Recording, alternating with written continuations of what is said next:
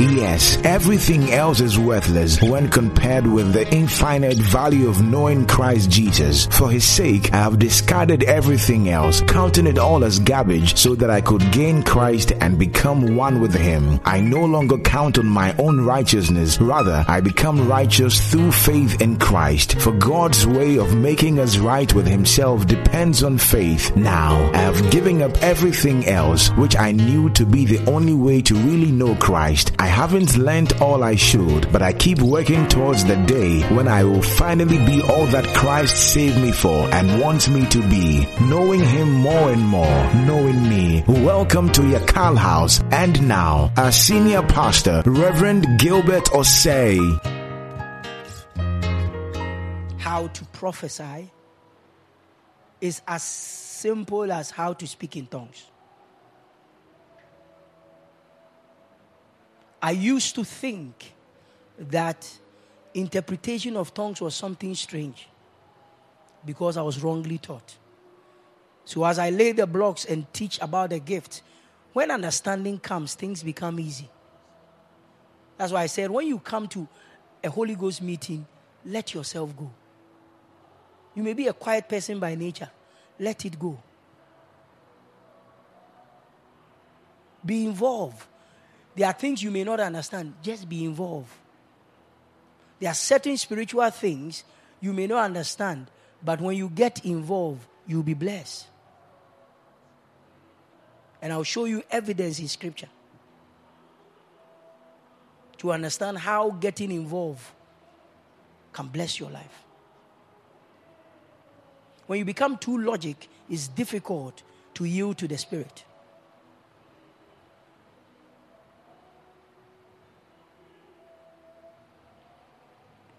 God's power can make you fall. God's power can make you laugh uncontrollably. One of the evidence of supernatural move of God in your life is uncontrollable laughter.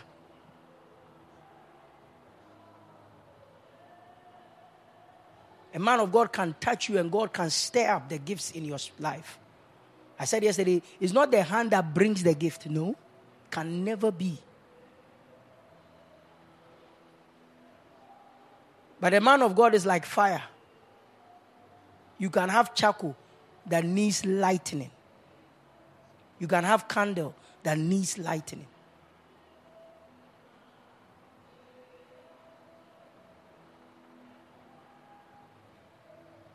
The gifts that will stir up in you Timothy, by the laying on of your hands of the presbytery. So when I lay hands on you, which I'll be doing as I'm led either this morning or tonight, it stirs up the abilities of God in you. You know, I've had a challenge. I have. Let me just give you an example. I have more than the simple way, okay. So I have thousand points I've written. And I'm supposed to teach you all that to get you to where I want you to get to. As I speak, I'm at 100. And I have three sections. It's, it's challenging for me because I don't know where, and I can't jump it. There are some things you can't jump. Yesterday I spoke to my pastor. He says, he feels sorry for me. May God be with you. the time is so small. There are so many things because for me, like I said, for four years, we've not done anything concerning the gifts. I did that on purpose as a pastor because at a certain point in the church's life, people came here because of prophecy. So I've had people even say, I've lost my gift. I laugh. Because those who follow me to programs know when I go to other people's church, since that's what they want, I give it to them. But you are my baby. I can't treat you anyhow. Their pastors, what they call apostle, will come and prophesy. That's what they want to feed their children. If you are going to town, somebody says, please buy watermelon for me. They say, no, you don't need watermelon, you need pineapple. You can't force them. But because this is where I have been made a pastor and I'm going to account for your spiritual growth, I can't just do anything. Whatever I do, one day I will stand before my master and account. There's accountability. Oh. There's accountability in how you live your Christian life. There is. An instruction is given, you saw it, you ignored it. There's accountability. It's the truth. Are you here? So when you come to Holy Ghost, it's different from our normal services. That's why I'm trying to teach you the different services we have. There's a service we all dress nicely and come and write and be prim and proper. Yeah. Then there's a, there's a service where we come. I don't even know you. Because it's about me and my God. And such stirrings help you outside this auditorium. A gift of God is never given to you for you. No. It's for people. There's nothing God gave you that is for you, as in for your use, as in for your benefit. Mm. Are you following? Does it make sense? So if if God gives you a gift, He gives you a gift for others. So I'm a pastor not to myself. That's why I have a pastor. I have been made a pastor for you. So whatever God entrusts in your hand, He entrusted it for others. So some of us, we are depriving others from benefiting from what God has given us for them. Example, your father, let's say a property in the home is given to you since you are the senior brother, and make sure that the rest of the siblings don't suffer. And you have taken it and you are chilling. So every child of God, somebody's blessing is inside you. Let me put it this way. So if you don't go out and preach the gospel, the people that must hear the gospel from you, they remain in captivity. Let me make you sorry small. So if you have been given this prophetic gift, word of knowledge, word of all this why, and for all this why, because of wrong church or wrong focus, you were not taught. So you have never used your prophetic gift God has used, given you. Do you know how many lives you have deprived from receiving direction from you? You rather you have been seeking for direction when several people's direction is inside of you. Now our no kura wo mom pie kura na wakɔte biribi na wakɔka. So we deprive people all the time when we don't use what God gave to us for others. When I don't come to church, it doesn't affect only me, it affects anybody who is supposed to be blessed by what God gave me. If you don't come to church and there's something you are supposed to learn, so that when you know, you can tell that friend. Because whatever God gives you as an information is either for now or for tomorrow, you or somebody. So God is dispersing an information that will help Ajua tomorrow. And you are God's uh, ambassador in Ajua's life. But you were not there. My pastor put it this way. He said, Imagine you were in Jesus' teaching service when he did in Luke 24, 25, 27. And then when he says, Wait, tarry at Jerusalem for the power of the Holy Ghost, you didn't go. You actually get the knowledge, but you won't get the experience. That's why some things you can't listen to it from the audio. The experiences we are having, it can be duplicated. That's why I said some things are taught, some things are caught. And the catching is done in the atmosphere. So whoever misses this program and thinks they can listen to the tape, they are wasted because what is going to happen supernaturally within your spirit? How do we record it on the audio for them. Atmospheres are not duplicated.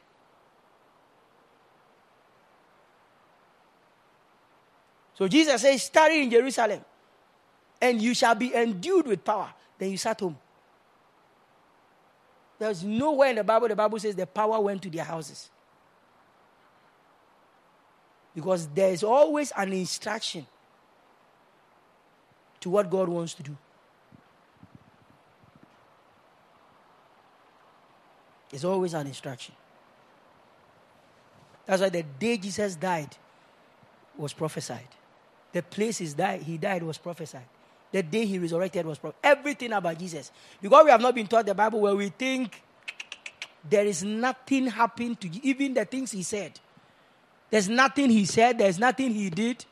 There's nobody who was in his life that was not prophetically directed. That's why we have some relationships, they are divine. You do anything to protect it. There are certain relationships, don't let anything make you look down or dishonor the relationship. Because destinies, God's will, God's plan is always attached to a relationship. It's very important. Are you here? Take your seat. Okay, back to Holy Ghost meeting or believers meeting. There's a team for this convention. Holy Ghost meeting or believers meeting. A little recap in this convention, the focus is that by precepts and practice, the believer will live in the reality of the Holy Ghost meeting. The focus of this convention is that by precepts and practice, precept simple means teaching. And practice, the believer will live in the reality of Holy Ghost meeting. We said our first encounter with the Spirit of God was when we heard the gospel.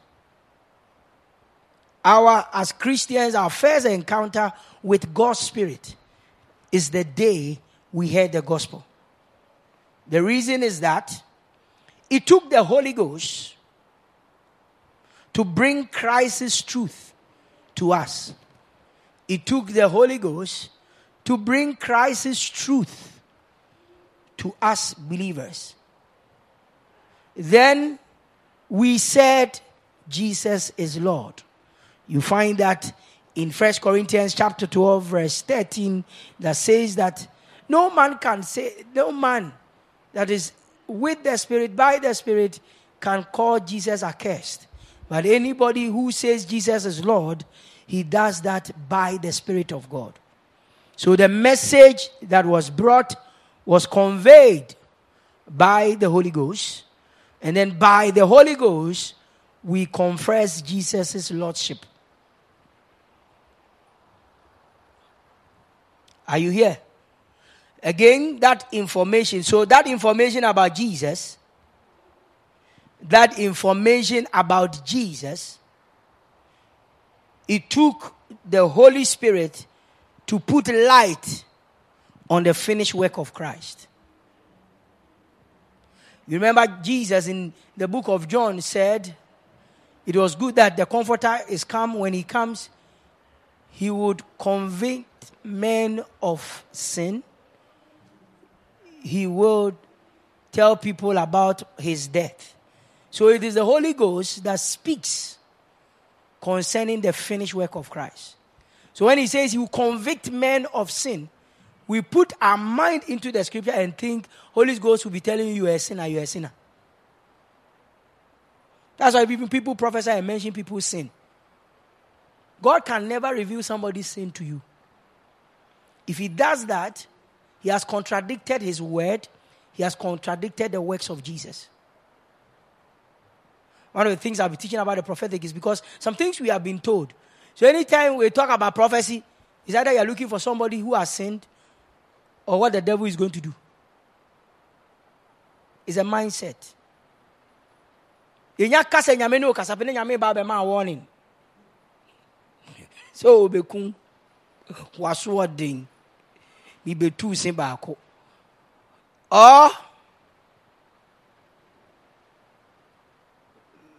somebody wants to kill you i saw a coffin it's a mentality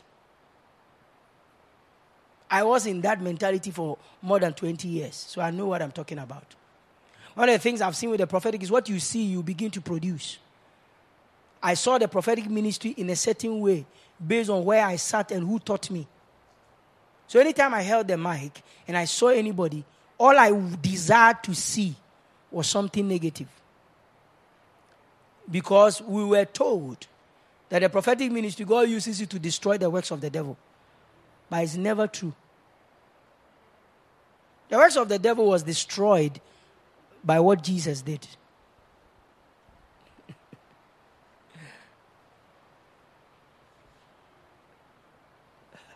Let me say something interesting. Do you know that there is no prayer in the New Testament about killing the devil, praying against anybody? So, what we even call spiritual warfare, I've promised I'm going to do that teaching on spiritual warfare, It's not in the Bible. We send fire to the camp of the devil, any which is not there. In fact, hear me. This one, write it in capital. There is no prayer against in the whole of the New Testament. Prayer against even the devil is not there.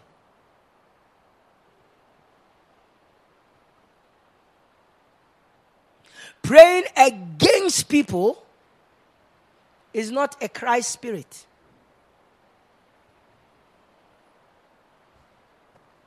The prayers you see in the New Testament is prayer for. Pray for us. Pray for me. Pray for those who despisefully use you. Pray for those who are against you. Pray for your enemies. It's for. There's no against in our walk with Christ. Nobody's an enemy. Some can call you enemies. It doesn't mean you call them enemies. And some make you enemies out of ignorance. No no. Obi wɔkɔ ɔyɛ kristoni ɔkɔ asɔ obi wɔkɔ ɔyɛ elder. Onini yɛ adwuma no tamfo because they are ignorant. There are some wicked people. Sorry sorry. Let me reverse. There are some people who do wicked things and then later i find out they are serious members of certain church i get amazed hey that's why i say i reverse they are not wicked people they do wicked things there are some people you can't believe Hey, Uber is not a chief usher sorry you. If I suffer back on the protect suffer. There's no above mafia. he's doing business with you and he's mafia you and you can't think far. You begin to wonder if ah way. Mm. You don't believe it. It's, it's ignorance. Ignorance makes you see another man as an enemy. Ignorance. Are you here? Okay. Continue. So the information about Christ, it took the Holy Spirit to put light on the finished work of Christ. So when I accept the gospel, I love this one. When I accepted the gospel, I didn't just join a religion or a church, I actually received the Spirit of God. When I accepted the gospel, and this is key to these teachings, it forms a very important foundation to understand that you have the gifts of the Spirit. That the day you accepted the gospel of Christ, you didn't just join the church or join a religion called Christianity.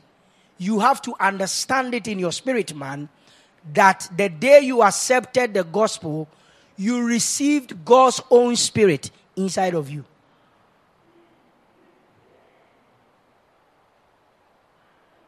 Bible says, because you are a son, God has sent forth the spirit of his son into your heart. Galatians chapter 4, verse 6. So you have the spirit of God. Say, I have the spirit of God. Oh, I can't hear you. Say, I have the spirit of God. You must say it till you get it in your mind. The Spirit of God is not a visitor you invite into your life, He dwells in you. Watch this. I said, so you actually receive the Spirit of God. And because you receive the Spirit of God, you are now called spiritual. So I, I, I, had an encounter with the Spirit of God the day I heard the gospel. And by the Spirit of God, I said Jesus was Lord. And then I received the Spirit of God. And because I received the Spirit of God through the gospel, I am now called spiritual. So every born again person in Christ is a spiritual being. That's why yesterday I told you, so we don't travel into the spirit. You are always in the spirit. I said, even if you are eating fufu. Is your nature. Spirit is your nature. The reason why it's big deal for God to become a man because madness is not his nature. That's why it becomes a gospel that must be preached. They announce that God has become a man. Oh, hey. But when you say God is a spirit and you are surprised, something is wrong because that's his nature. So for a Christian to, sorry to say, not know that you are spiritual by nature, something is wrong. The spiritual is your natural abode of your spirit man. The spiritual is your natural abode, your natural self of the spirit man that you have. So the beauty of a Christian is that he's both naturally a human being and spiritually a spirit a Christian is both naturally a human being, very, very natural. That's why food goes through your up and comes through your back. It's natural. That's why you sleep. Can even be listening to God's word and be dozing. Bible says God is not a man that he should slumber. Eh, so there are some things that shows that you are natural. And then you are very, very spiritual because you have the Spirit of God inside of you. I've said this before, I'm just saying it for the sake of understanding that Jesus depicts what we are. So Jesus was fully God and fully man. Onama sasi suno. Oye nyame prekope. And osaye nipa prekope. If he was not a man, he can't be limited by location. So he was in Galilee, he was. Then he went to Capernaum. he was not at Galilee, Capernaum at the same time because he was fully man. That's why in the boat he could sleep and they have to wake him up. But the Bible says God does not sleep nor slumber. He has to do, that's why he can cry. He cried when his friend died. It's the human side that cried. When the man side, when the spirit side awoke, do you hear what he said? He says, I'm the, I'm the resurrection and the life. This man is not there, he rise up again. But you know the same person who was crying? Ah, why are you crying when you know you raise him up? Have you thought of it? He knew he was going to raise the guy up. So why are you crying? I don't know if you get me. If you lose something, you know you get it back. You don't worry about it. You only worry when you know you get it back. It shows you how Jesus was shifting from God and man at the same time. That's why you can hear the word of God so powerfully. I am, I am. Then the next minute will be and you can crap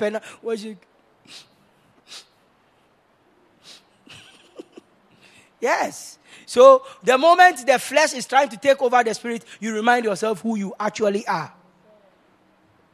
Do you understand? The reason we meditate, the reason why we keep hearing the word of God because the flesh is always at war with your spirit. With the flesh, there is fear.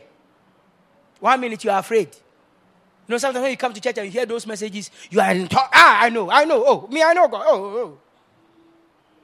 When you go there and the flesh take charge, you forget you are the one who was saying, you know, you know. I know God has done it. I know. are you here?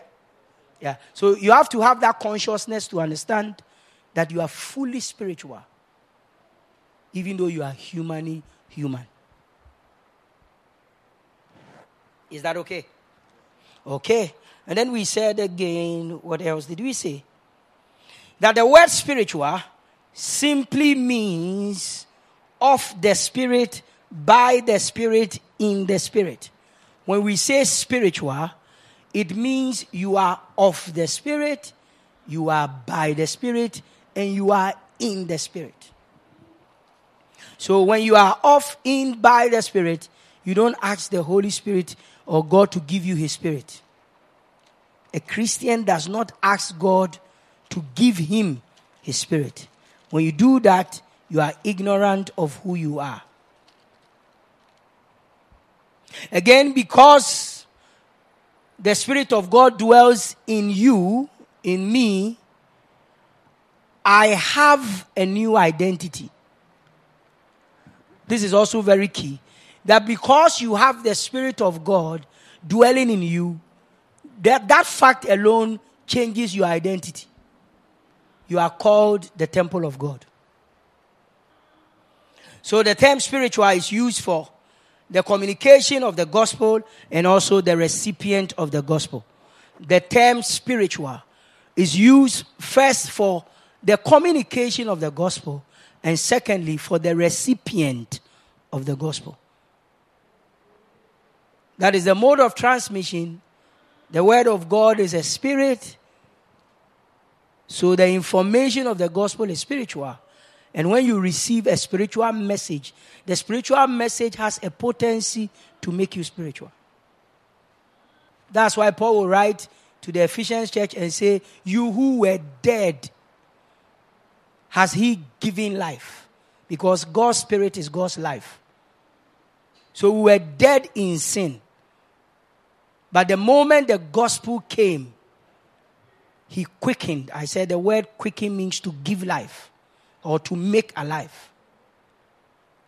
So we were made alive by the Spirit of God that we were given. You remember, his life is in the Spirit, or the Spirit is his life. So a born again man receives God's Spirit by the entrance and the acceptance of the gospel into his or her heart. Are we here? I'm still just doing recap saying it in different ways to give you better understanding. Again, notice carefully that the word gift, notice very carefully that the word gift is part of the gospel preached. The word gift, charisma, is part of the gospel that is preached. The gospel itself is a gift. And within the gift of the gospel is the gifts of the Spirit. Do you get that? The gospel that is being given to you is a gift of God, not of works, lest any man should boast. And within the gift of the gospel is the gifts of God, which is God's Spirit you see, there's something in the language of the Greek when a plural can still mean singular. This is high school or PhD teaching. But just for the understanding. For example, you can say, I have received the gifts of the Spirit. But really, really, you are talking about a gift. Why is why am I saying that? Okay. The gift of God we received eh, is God's Spirit. So it is singular when you limit it to what we receive. What we actually got on the day we got saved is just one thing called Spirit. And that Spirit is God's Spirit. But within that Spirit are several gifts. His forgiveness is in His Spirit, His life is in His Spirit, His nature is in His Spirit. So God's nature is in the spirit. Sonship is in the spirit. He says, because you are sons, he has sent forth the spirit of his son. So in, in that spirit of God is God's DNA. You can never have God's spirit if he has not forgiven you. You remember what we read? that he says that the spirit which the world cannot receive. The only people who receive the Spirit of God is people who have accepted the gospel. So the moment you have received God's Spirit, you have received God's forgiveness. You have received God's power. Because His power is where? In the Spirit. Then within the same Spirit, you have what we call fruit of the Spirit. What is fruit of the Spirit? Fruit is simply the nature of God. God's nature is love. God's nature is peace. God's nature is long suffering. God's nature is kind. So you don't pray for God to be kind to you, it is His nature. Are you here? So it is a spirit you got, but you got gifts. Because within the spirit is everything God is. Eternity is His spirit, because His spirit is His life. Am I making sense? So plural can still be singular. And the singular gift of God is just God's Spirit. And within God's abilities, if you want to talk about the gifts you are talking about, is that God can see things before they happen. He speaks about them before they happen. He knows things that are past. So, word of knowledge, word of wisdom, they are all the abilities of God. So, within His Spirit is His abilities. And those abilities is what Paul has divided them as gifts of the Holy Ghost. Am I making sense? I think I'm doing. Me, myself, I know I'm teaching you well. So teach a child anyone when I say, Ebi free It's just a joke. Are you following me? So, the most precious thing that is why I think it's, it's Peter that was preaching. Between Peter and Paul, I've just forgotten. It's one of the scriptures we deal with. He says, having received the promise spirit. So even though you are talking about how that Jesus should die and to enter all this dead, dead, dead business, buried, resurrection, it all comes to the Spirit of God coming to live in our heart. That's why he said, I'm going to pray a place. He was still emphasizing it is good that I go, that the Spirit will be given. If I don't go, the Spirit will not come. So the end result of his death, burial, resurrection is for the Spirit of God to be able to live in us. That is the preparation he went to do. Prepare a space in himself that we can dwell in him and he dwells in us. So the gift of the Spirit is what we received at salvation. So if you say, I believe in the death, the burial, resurrection, and ascension of Jesus, you are just receiving the Spirit of God. Are we here? Okay. There's plenty theories I've combined like that. I've been taught not to teach like that. Father, forgive me, for I do not know what I'm doing. Again, we said that you notice that the word gift is part of the gospel preach, and so it becomes part of the benefactor of the gospel. That the word gift, charisma, is part of the gospel preached, and because it is part of the gospel preached, it becomes part of the benefactor or beneficiary of the gospel. Again, we said that charisma is the Greek word gift. Sorry, we said charisma. Yes, charisma is the charisma is the Greek word for gift. And charisma is from the word charis. Charisma is the Greek word for gift. And charisma is from the word charis. Let me correct myself here. We are dealing with 1 Corinthians chapter 12, verse 1, concerning spiritual. Concerning spiritual gift. The reason I have to correct myself is that anywhere you see gift does not mean charisma. There is doron. Doron, dura, dorus, all are Greek words that still means gift. But this particular one we are dealing with is called charisma. Is that okay? For somebody say, You're a pastor, you're saying that everywhere you see gift is charisma. No. Our subject and our test of scripture, First Corinthians 12, 1. That gift is what I'm trying to explain. Charisma. Are we here? So, charisma is the Greek word gift, and charisma is from the word charis, which is grace. Charis is grace, and grace means to give freely.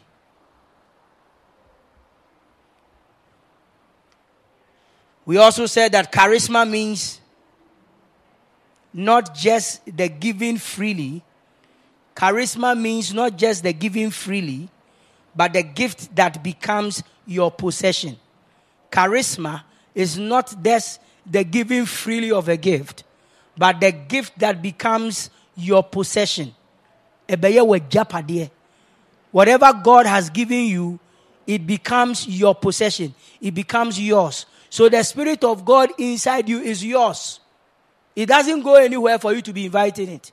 Come, Holy Spirit, we need you. Come, Spirit of God, we pray. Come in your strength and your power. Come in your special way. Sun konkro. Yeah, yeah, can you imagine how ignorant that song is? Brana bear, shewo mama. So what is inside you actually? So so konkro, yeah yawo, brana bear, shewo. So you, I have to have that consciousness that the Spirit of God, His house, if you are looking for Holy Ghost address, it's Gilbert Osei Are you hearing what I'm saying? You are his address. That's why Paul said, Don't you know that you are the dress of the Holy Ghost? That that's where his residence is? So that the Holy Spirit can be in you and you will not know. That's what Paul is saying. The Christians of Corinthians are like some of us. So they need to be reminded that they have the Spirit of God. Is that clear? So therefore, that which God gives, therefore, that which God gives, that is become part of you, is what is known as charisma. That which God gives, He gives. And that which He has given has become part of your life, is what is called the gift of the Holy Ghost or charisma. You hear? And then we again said that there is a possibility for a man to have charisma and not know it. There is that possibility that you have the gifts of the Holy Ghost, but you don't know. Uh, I should even put possibility. Looking at the way you have been behaving for the past some days, I should say you have, but you don't know. Possibility. That's a damn cool amount. When I look at your faces, I see you don't know you have. That is why the gift of the Spirit or the gift in the Spirit ought to be taught and understood. Because you may have it and not know. I shouldn't say may. Because you have it and you may not know, the gift of the Spirit or the gift in the Spirit ought to be taught and understood. That's the reason for this convention. You have it. I will not use may because there is not a probability in what God has given you. You have it. But the may should be you may not know. And that's why when it comes to the gift of the Spirit or the gifts in the Spirit, the child of God needs to be taught so he can come to an understanding. And then I began another chapter and I said that just as in your office or your school, you have different kinds of meeting, like departmental meeting, union meeting. Sometimes the, the company, even though it's a bank, they are having a send off party for a, a, a, colleague who is going on retirement. So there are several meetings, and sometimes based on the meeting determines the attire or the content, content and contest of the meeting. Is that okay? So the same way in the body of Christ, there are several meetings. There is no one type of meeting in the church. There are different kinds of meeting. And each meeting, there is a purpose for it. There are different kinds of meeting in the house of God, and each of them, there is a purpose for that meeting.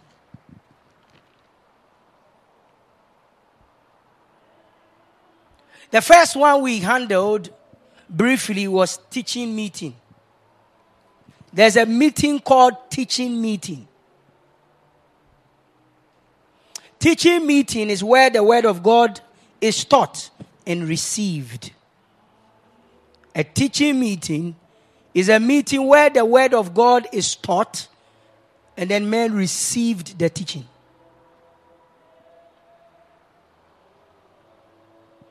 It is expected that believers come with their Bibles and not take Bibles from the back of the church. in teaching meetings, it is expected that believers in this day and age will have things to write because a teaching meeting it is the classroom of spiritual growth when you come to a teaching meeting you are expected to write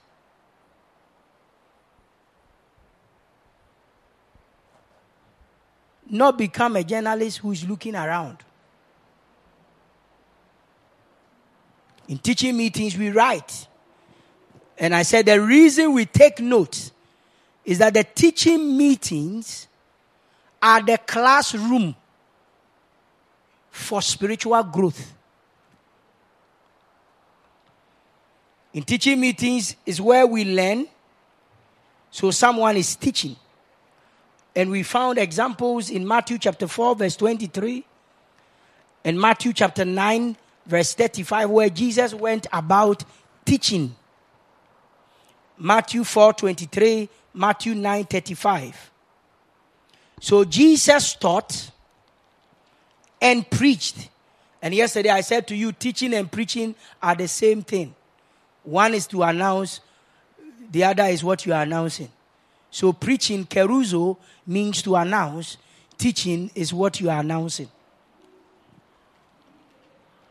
So I'm a teacher, a preacher is neither near here nor there. Again in Matthew chapter 28, verse 18 to 20, what is known as the Great Commission, Jesus said, Make people students. Matthew 28 18 to 20. Go ye into the world teaching, Matthew, making students. I'm just trying to show you why the primary meeting of the church is a teaching service. Because our instructions we receive from Jesus is to make people students.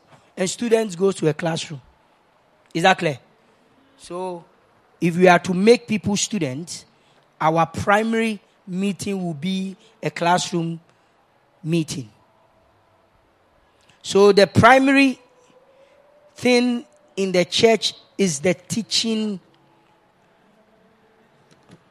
meeting. The primary. When you go to a church, the primary thing you should see is a teaching meeting.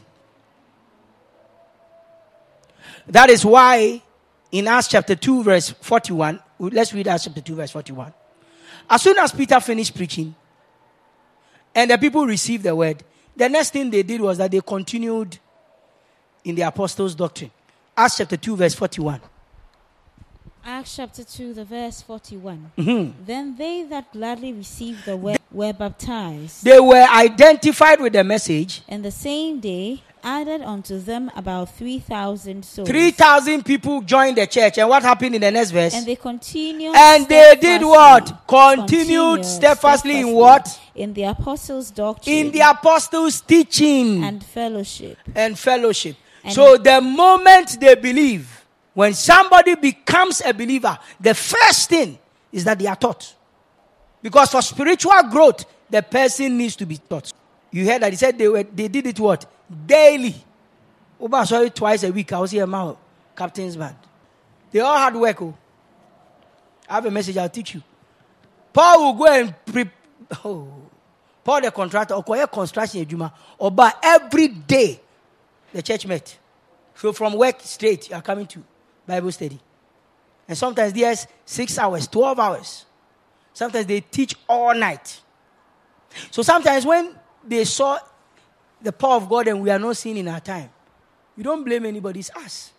They prayed so much, they studied so much, they went out so much that even the shadows of Paul, Peter, it could heal the sick. Because they are always fellowshipping in the power of God.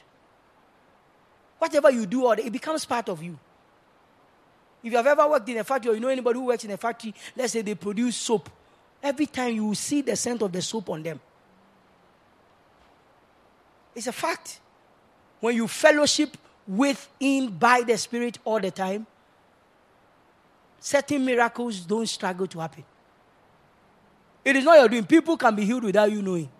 That's why Jesus can walk and a woman will touch Jesus, his clothes, and receive healing that she has tried all doctors. But you even the one hour prayer we pray at dawn, and the crowd born is Uda wohwɛ sɛ ɛkɔbɔ na ano abɛma nsa so baako. Na ɔyɛrɛ skerekere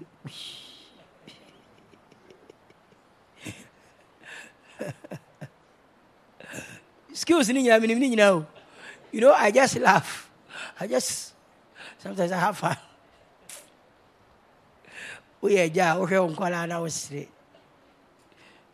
u bɛ ɲina bɛ to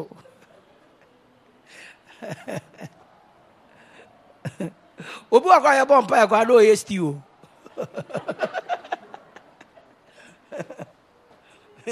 tí ọdún ní fóònù asùn ní jẹ ònú.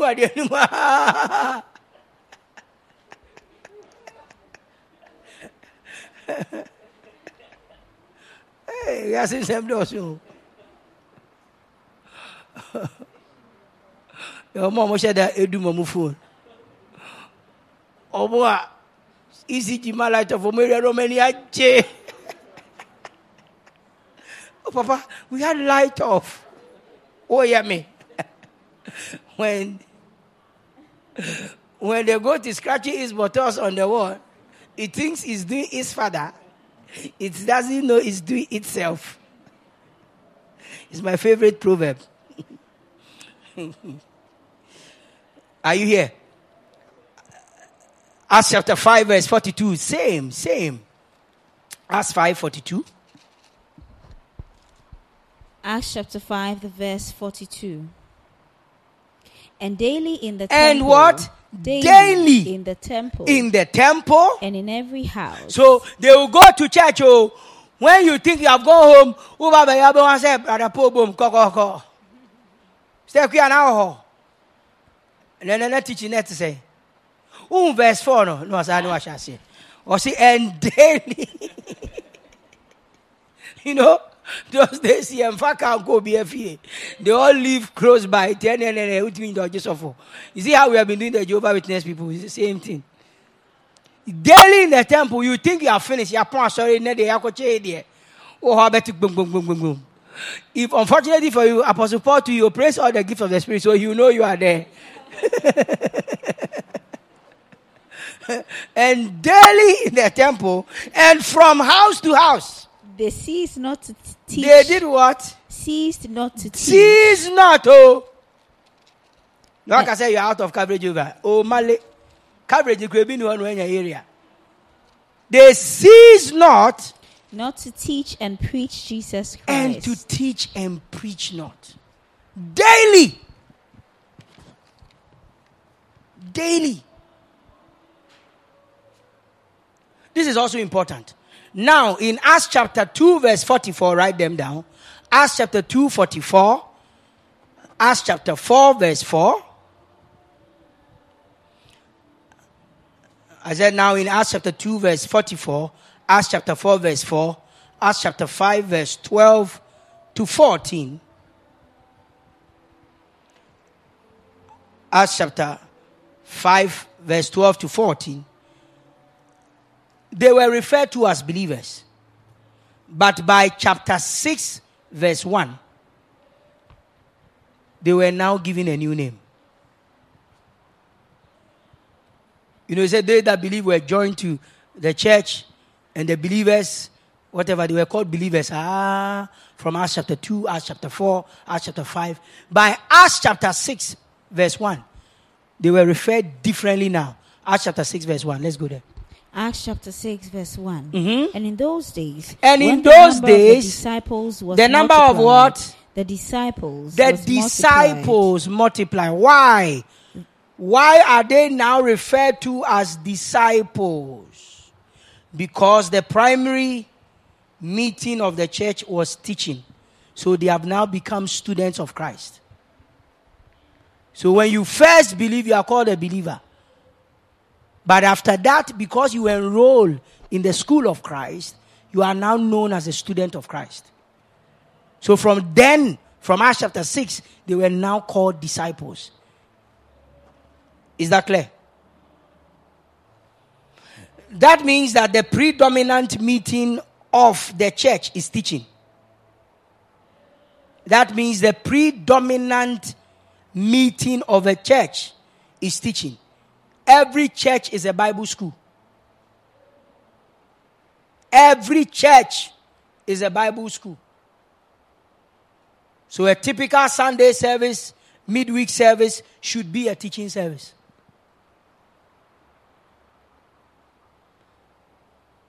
That is why the qualification to be a bishop, and I've explained to you, bishop is not the title that we have now in our world. In the Bible, a, a bishop simply means an overseer, a pastor. Anybody who looks over, even if you look over one or two people and you teach them, you're a bishop. They never gave you any clothes, big cross, big uh, ring, big cap or cat say hat say whatever they call it. Sometimes the charismatic, we are very interesting people. We criticize the Catholics and then we copy the things they do. Because all these things they, they, they wear, they go and learn it from the Catholic Church.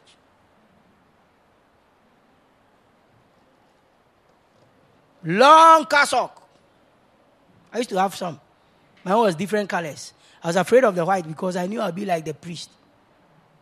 I had the green, lilac. Tusha said, now why you continue? Oh, Africa mom. Somebody can see your clothes and think you are anointed. if you like wear t-shirt and jeans, they will see you don't have anointing. It got to a stage, some of my friends were even using walking stick. I, I couldn't think far. I said, man, who- who? so young, young boys, so as far as I'm concerned, walking stick is for who? then young boy in his 30s, some of them are even in 20s, late 20s. Then they'll go and wear a long rope, then put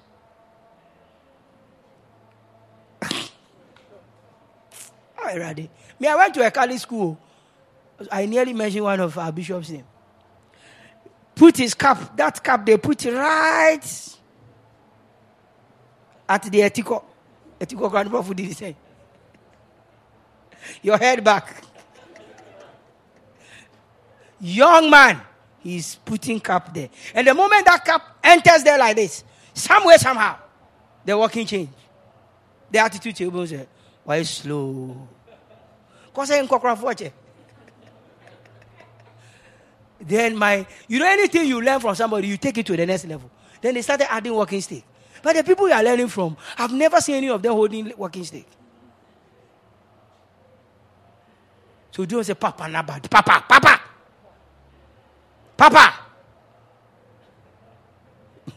I remember some years ago, the Archbishop did a program at campus. And a small boy was passing. And he heard them saying, Papa, Papa, Papa. Archbishop Toby was the one they were calling. Then he turned and he saw there's a small boy. Because a young man, come here. How many battles have you won? Show me your, your, your scars. Foolish boy. Who are you pampering?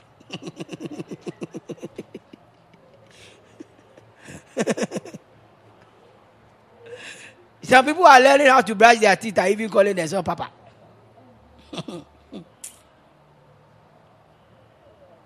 are you here? Now, I said that qualification for somebody to be a pastor, a shepherd, in scripture was that he was supposed to be able to teach. You can find that in 2 Timothy chapter 2 verse 24, 2 Timothy chapter 2 verse 2, and Titus chapter 1 verse 9. The qualification for a shepherd, which the King James uses bishop, is that you have to opt to teach. Second Timothy 2.24, 2 2, and then Titus 1 9. Pick one of them, let's read because of time. Second Timothy chapter 2 verse 24. Mm-hmm.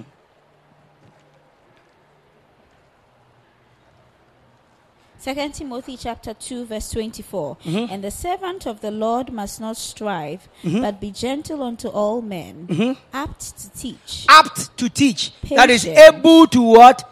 Teach. If you say you are a child, I, I remember those they said, I'm a prophet, so me, teaching is not my area. Is ignorance. There's nobody in the house of God who is not supposed to teach. Yeah, then say and shen come teacher for any Ignorance makes you say a lot of foolish things.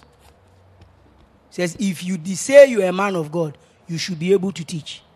So a proof of a man of God is his ability to teach the scriptures says, study to show yourself approved, a workman that needed not to be ashamed, rightly. He was not talking to a Christian, he was talking to the pastor. A pastor must study so he will be able to teach, rightly divide God's word. We'll be, uh, we will be handling um, what about he gave gifts unto men, some as prophets, some as you understand. Even the word evangelist has been wrongly interpreted in our world.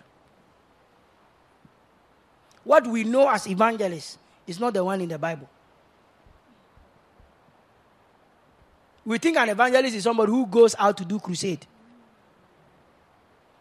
Maybe it's the Ghana one. But the Bible one is not like that. And I will use scriptures to teach you. In fact, it's the, it's the third type of meeting. Okay. Where were we? What was the last scripture? You, you read the Titus, eh? Or you read the Timothy? Okay. So next point, the teaching meeting is the classroom. And this is important, you write it in capital. Every other thing outside of the teaching meeting is what is called the practical class. Every other thing outside the teaching meeting is what you can call the practical class or examination. We good?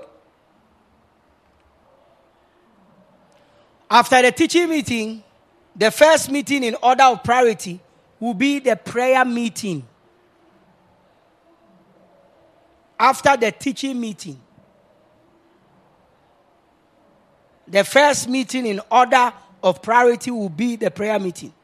So when you see somebody who is not available for Bible teaching and prayer meeting, is either the person is not born again at all or they are not totally born again. So when you see somebody who is not available for Bible teaching or prayer meeting, is either the person is not born again at all or they are not totally born again. Because why would a believer not like teaching? Why do you call yourself a believer and you don't like teaching? When you come to church, every two minutes you are looking at your watch like a referee. When teaching is going on, you are looking at your watch. Oh, are you a referee? The teaching meeting is the classroom, and then the first compulsory exams is the prayer meeting. The teaching meeting is the classroom, and then the first compulsory exams. After you are taught, the next thing you do is you pray. As Jesus taught his disciples in Luke chapter 24, 25 to 27, and 44 to 49, listen to this, this is key to where we are going. As Jesus taught his disciples, you remember, uh, beginning at Moses, that is Luke 24, 25 to 27, and then 44 to 49. The first major activity we see them do is praying. After Jesus teaching with them in Luke 24, 25 to 27 and 44 to 49, the first thing we see the disciples do, Acts chapter 1, verse 14 after Jesus has taught them for 40 days, the next thing, Acts 1.14. Acts chapter 1, the verse 14. Mm-hmm. These all continued with one accord in prayer and supplication. They continued with one accord with what? Prayer and supplication mm-hmm. with the women and Mary, the mother of Jesus, with, his, with brethren. his brethren. So after teaching, the next thing is prayer. After preaching, after, after teaching, the next thing is prayer. Aside ministry to the sick, aside ministering to the sick, outside of Jesus' teaching, what he did most predominantly was praying. Aside Jesus ministering to the sick, outside of teaching, what we found Jesus doing most predominantly was praying. So if Jesus is not healing the sick, if he is not teaching, what Jesus was found doing most of the time was he was praying. In two separate occasions, he took two of his disciples to go and pray. Two separate occasions, he took two of his disciples to go and pray. You can find that evidence in Matthew chapter 17, 1 to 5, and then Matthew chapter 26.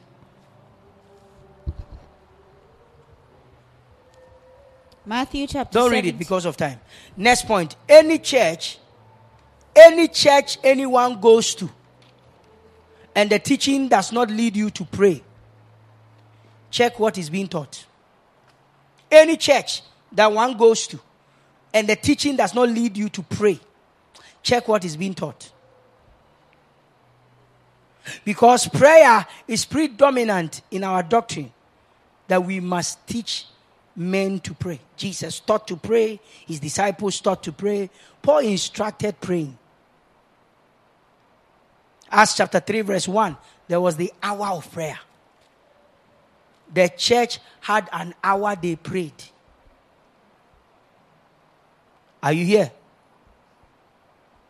Acts chapter 4, verse 22 to 23, and verse 31. Acts chapter 4, 22 to 23. Acts chapter 4 verse 31, Acts chapter 6 verse 4. These are all prayer meetings of the church. So you can't take prayer out of your Christian life. You are taught, you pray. That's why there's that instruction pray without ceasing, praying always, with all prayers, in supplication, with thanksgiving. Prayer is a way of life for the Christian. When you see a Christian who does not devote to teaching and prayer meetings, you are looking at an unserious Christian. When you see or watch a Christian who is not devoted to teaching and preaching and prayer meetings, you are looking at an unserious Christian. Because of time, I'll take one more service so that in the evening I deal with the healing meetings and then our Holy Ghost meeting. That is the reason for this conference. So there is the teaching meeting, there is the prayer meeting. The third one is the evangelism or evangelistic meeting. Evangelistic meeting. Are you here? Evangelistic meeting is also a practical class.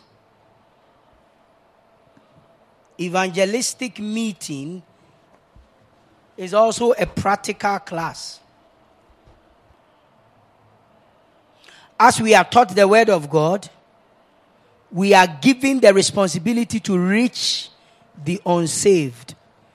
As we are taught the word of God, the word of God then gives us the responsibility that we should reach the unsaved.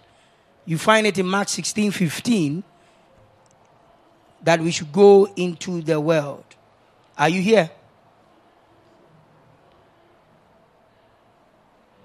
Also in Luke chapter 24, verse 47.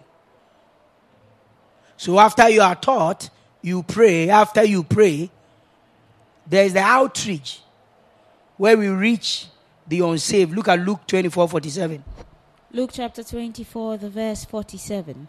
And that repentance and remission And that repentance and what? Remission of Remission sins of sins should be preached in should his be name preached in his name. among all nations, So- beginning at Jerusalem. Look, look at how it flows.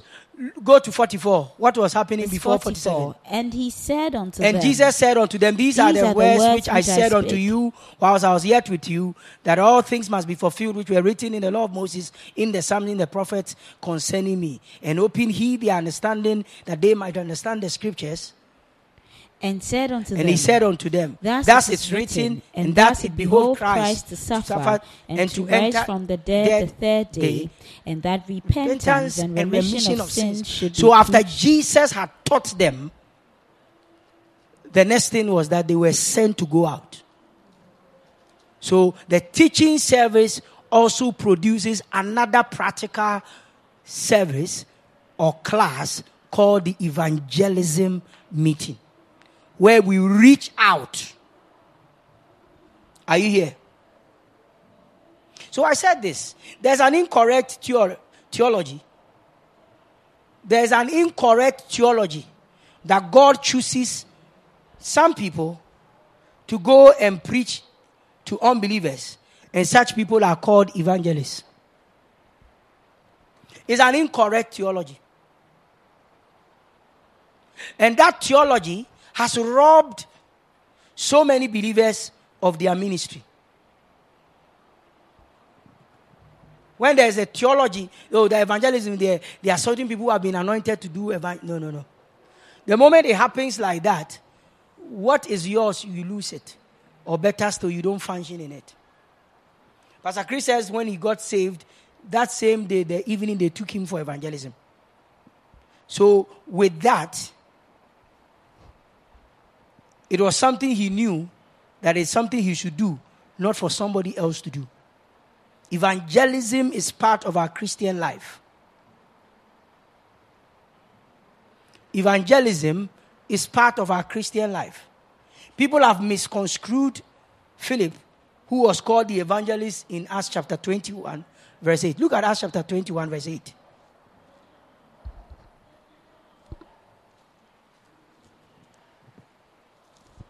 Acts chapter 21, the verse 8.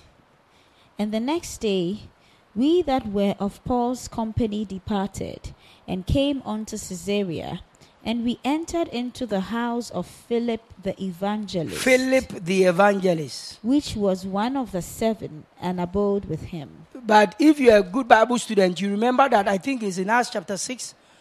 Was it Acts chapter 6 that they were sent? Separate for me men of good report. Is it 6 or 4?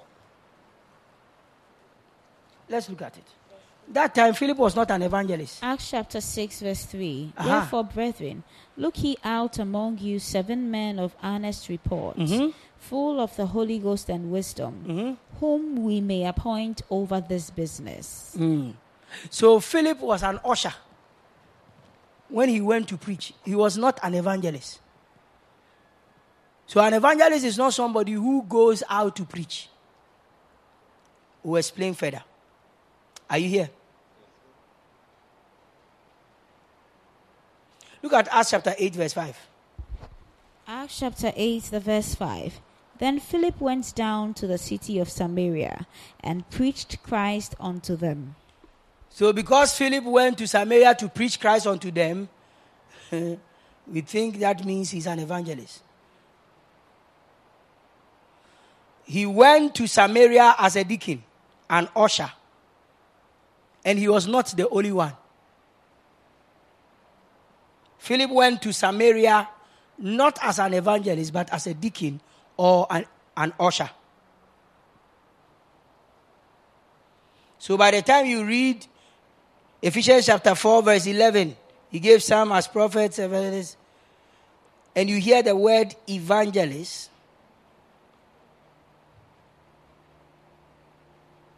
you understand what the evangelist is for. Let's go back there. Look at what he said. Sometimes we don't read thoroughly. Ephesians 4:11, our popular scripture. Ephesians chapter 4, the verse 11. Mm-hmm. And he gave some apostles. He gave some to be apostles, and some prophets. some to be prophets. and some evangelists. some evangelists, and some pastors and teachers. pastors, and who? Teachers. And what is their responsibility? for the perfecting of the saints. Is it for the perfecting of the unbeliever? for the perfecting of the saints. So is the evangelist the one who goes to the unbeliever? No. The evangelist is to perfect who? The, the saints. saints. not the unbeliever. So wherever we got that theology from, that the evangelist is the one who goes out to win souls, then the rest of us will be praying to support him. That's not what the Bible says. Another evidence. You see, the evangelist, just like the pastor, they are to train the saints for the work of ministry the evangelist, the pastor, the prophet teacher, they are to train the saints to do the work of ministry. So the evangelist is to train the believer, the disciple, so that the disciple can preach the gospel. Next point. The first time we see the word evangelist, the first time the word evangelist was used, it was church based, it was church focused. The first time the word evangelist was used, it was what? Church based. The focus was the church, not the world. Look at 2 Timothy chapter 4, verse 1 to 5.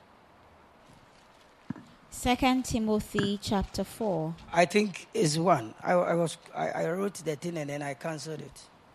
Second Timothy Do 2 Timothy 4.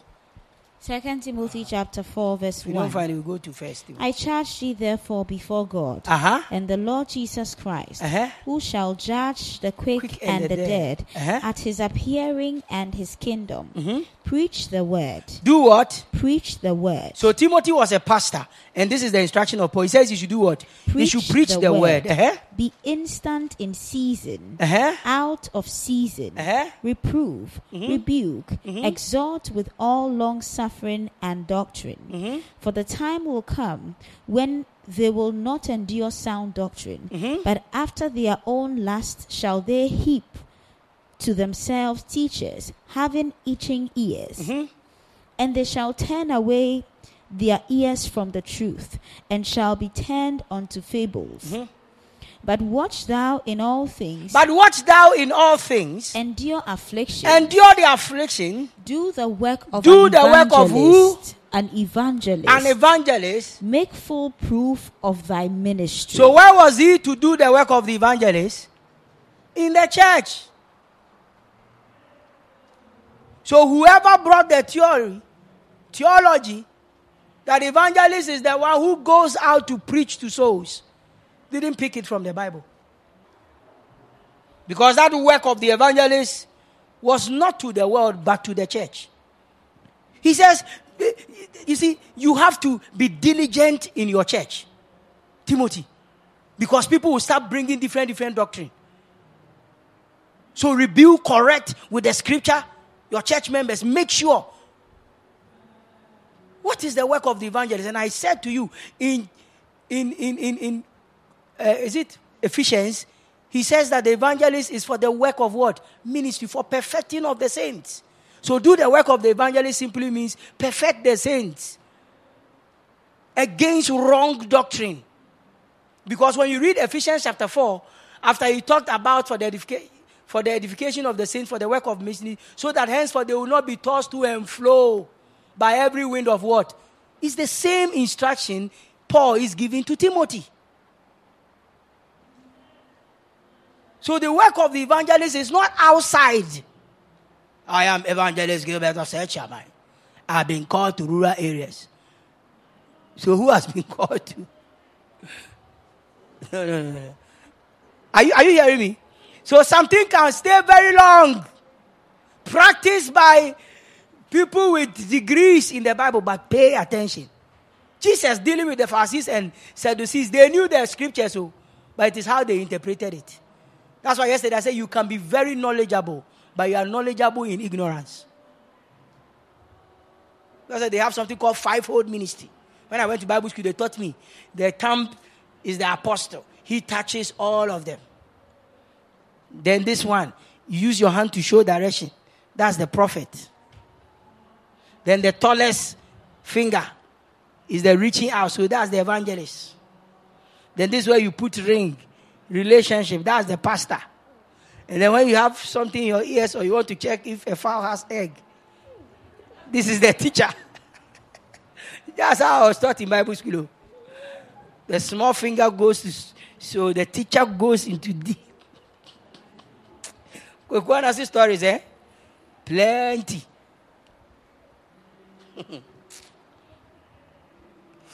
Sometimes when somebody fight you about teaching properly, they are just dishonest. I didn't use my mind to say that. They say, that guy, he's a heretic. I didn't say I had a dream. We just read. Did you not read? Did you say the evangelist is the one who goes out? Or you said, do the work of evangelists in rural areas? He didn't say that. Even when Jesus sent them go out into the world and preach the gospel to all nations, he didn't call them evangelists. So where from that word? Or how did the evangelist become the one who goes out to preach?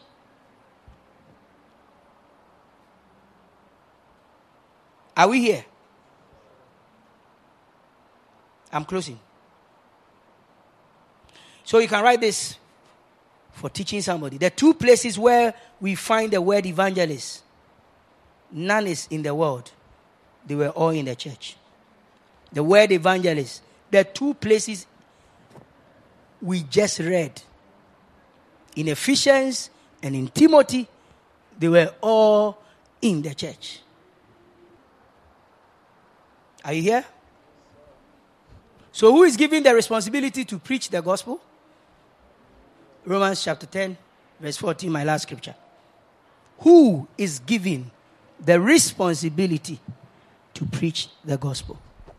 Romans chapter 10, the verse 14. Mm. How then shall they call on him in whom they have not believed? And how shall they believe in him of whom they have not heard?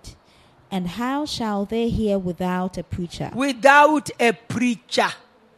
How will people hear the gospel without a preacher? Second Corinthians chapter 5, verse 17 through 19.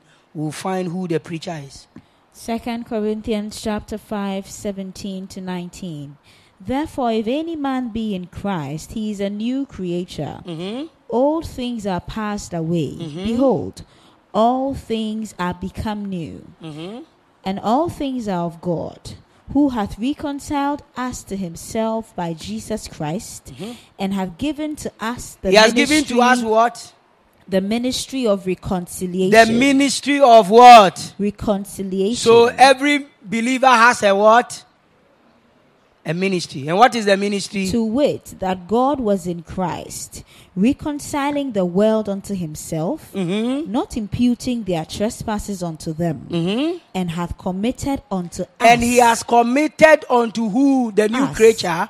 the word of reconciliation. The word of what? Reconciliation. So, who are to preach the gospel? Every believer. Not a specially anointed, set apart person called evangelist. Every believer has been given the ministry of reconciliation.